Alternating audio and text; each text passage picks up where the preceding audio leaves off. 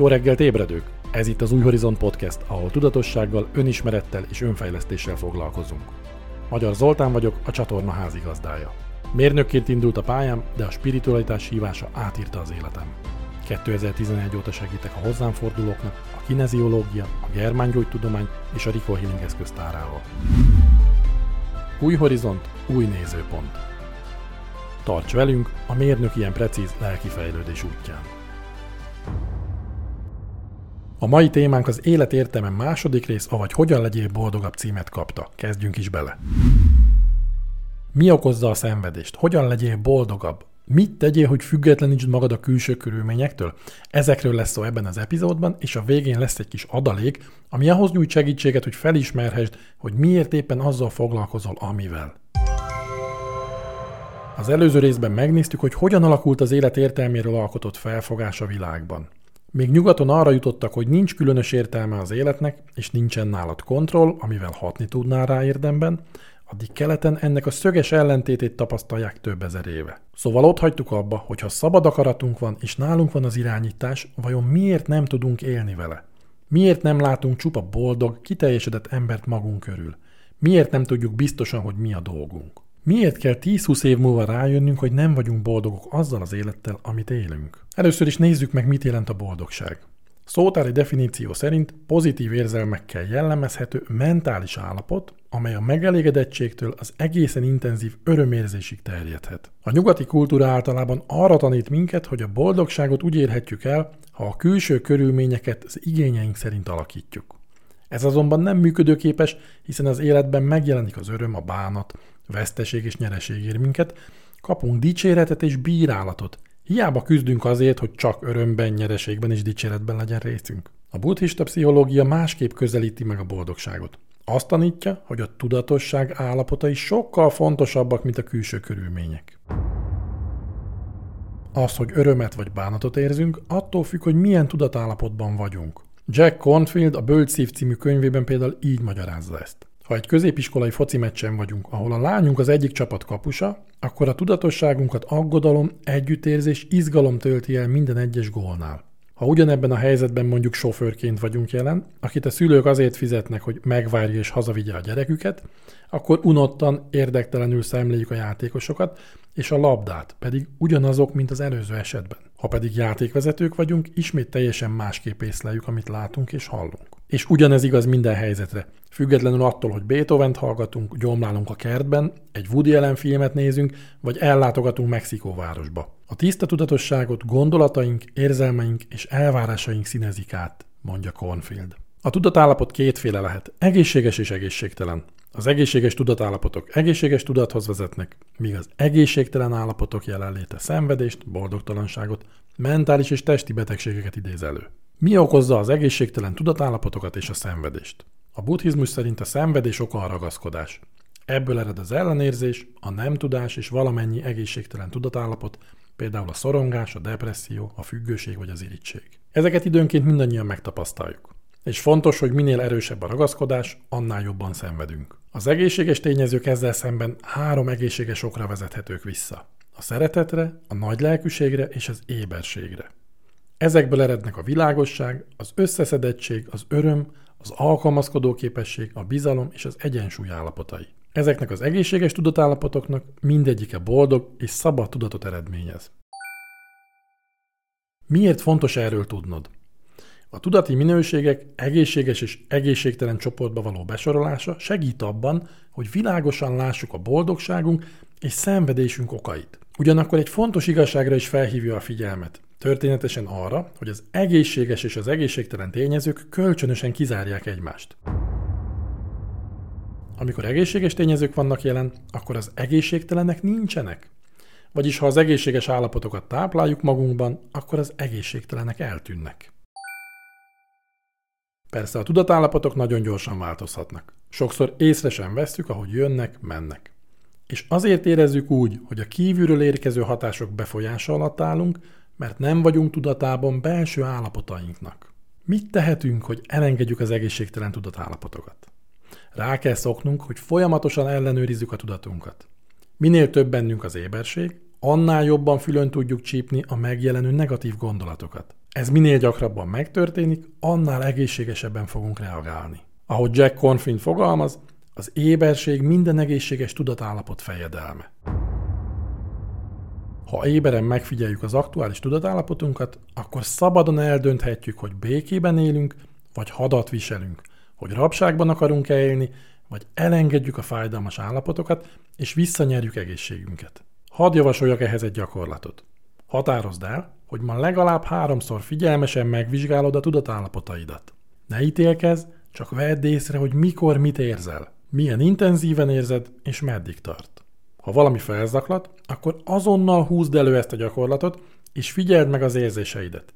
Ez két okból is fontos. Ahogy elkezdesz figyelni, csökken az azonosulás, már kevésbé fog rád negatívan hatni az adott dolog. A másik, hogy fel tud jönni benned az a korábban létrejött minta, ami miatt fájdalmasabban éled meg a pillanatot, mint kellene. Egy saját példával hadd segítsek megérteni, hogy mire gondolok. Autóval mentem Pécs felé a hatos főúton. A külső sávban tekert egy biciklis felfelé. Mivel erősen emelkedett, ezért a biciklis állva tekert és nagyon kilengett oldalra. Gondoltam, nem ütném el így kora délután, inkább bemegyek a belső sávba. A tükörből láttam, hogy egy fekete BMW hangsebességgel közeledik, de mivel messze volt még, gondoltam kimehetek elé, Max leveszi a lábát a gázról egy kicsit. Így is lett. A biciklis nem lett elütve, a BMW sokosan lassított, majd mikor megelőzött, dudálva, öklöt rázva próbált velem kommunikálni. Bár szájról nem tudok olvasni, de azt tippelem, hogy rólam és az Istenről, esetleg anyámról esetett szó. Erre érdekes módon olyan ideges lettem, hogy magam is meglepődtem. Lelki szemeim előtt már azt láttam, ahogy a kopasz fejét verem bele a szépen fényezett motorháztetőbe. Az indulatomnak ez az erős mértéke arra ösztönzött, hogy figyeljem már meg, hogy mit is érzek. Ahogy elmélyedtem az érzésben, letisztult bennem, hogy kopasz kis barátom mit is szeretett volna velem közölni a dudájával és a mimikájával.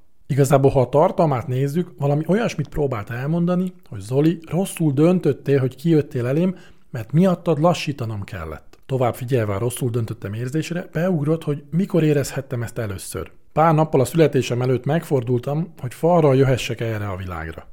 Ezzel a döntésemmel nagyon megszenvedtettem anyámat, és majdnem megöltem magamat.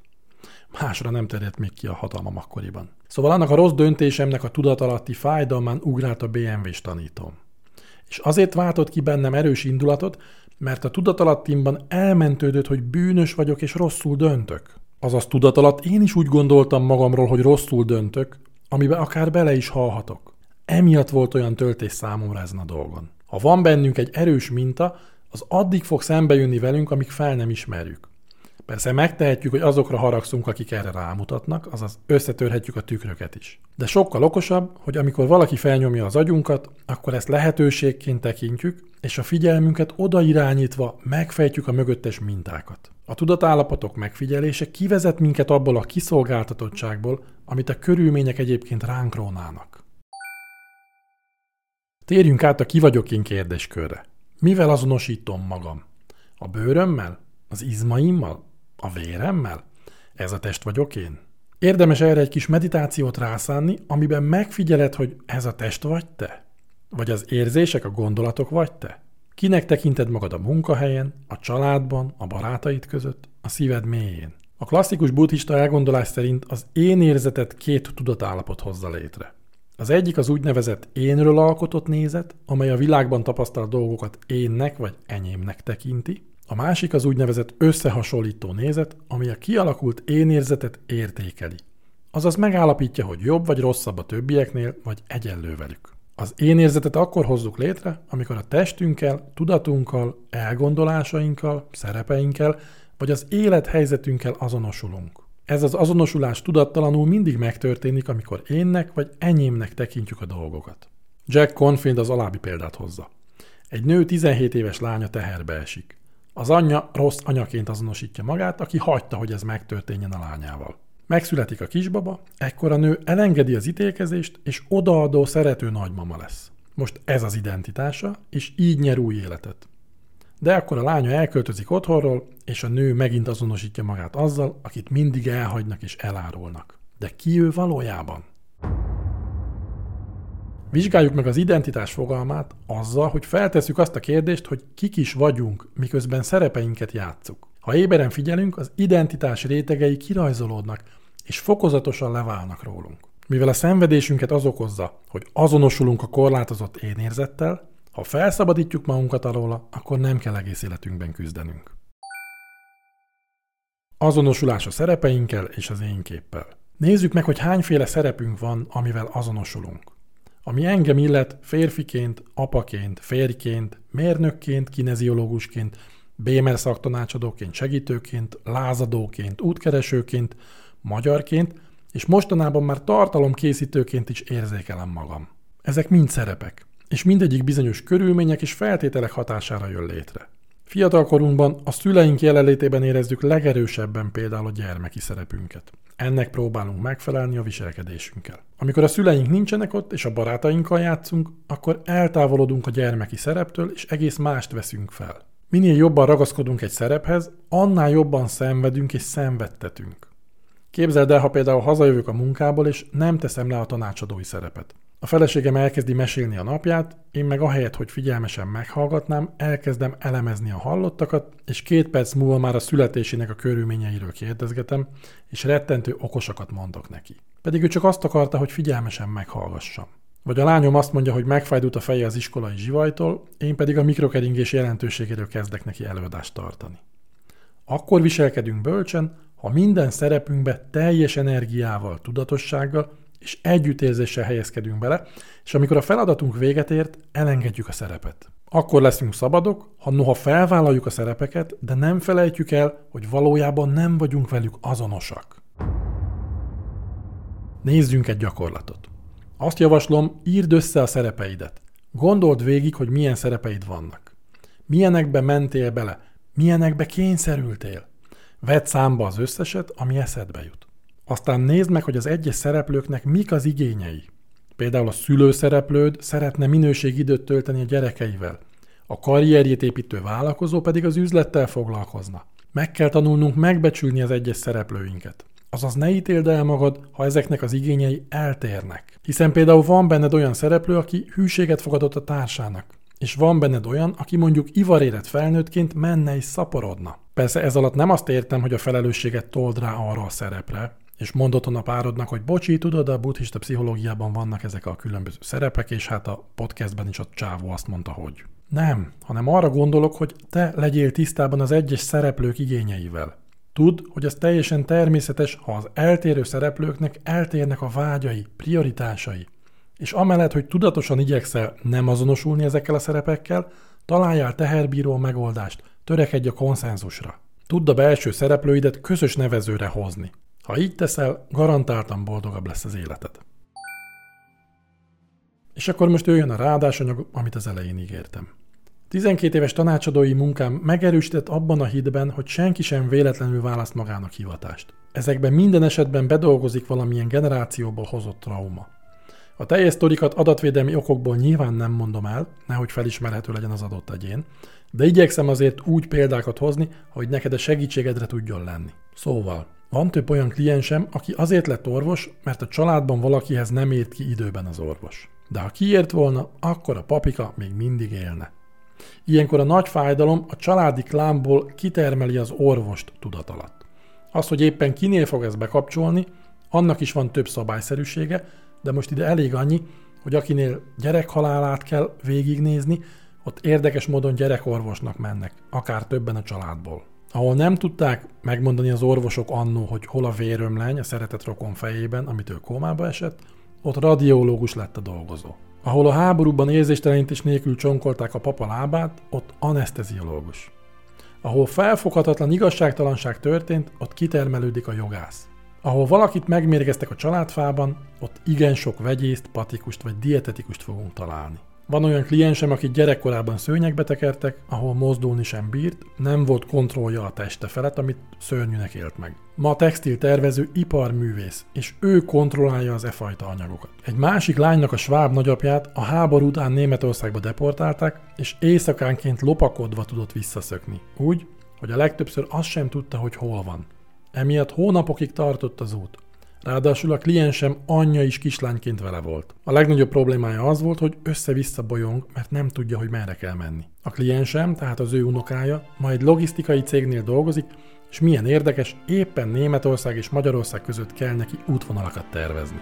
Ha érdekesnek találod ezeket az összefüggéseket, hasznos lehet, ha végig gondolod a családfád történetét, és megvizsgálod, hogy a saját életedben milyen módon jelenik meg az ő kihívásuk. A következő adásban ehhez a munkához fogsz kapni még bőven segítséget, és megérteted azt is, hogy mi hozza létre bennünk a küldetés tudatot. Ha találtál ebben a podcastben számodra értékes gondolatot, akkor kérlek értékeld, és írj hozzá véleményt, hogy az algoritmus is tudhassa, hogy ez fontos tartalom. Köszönöm, hogy velem voltál, és örülök, hogy az ébredők táborában köszönhetlek.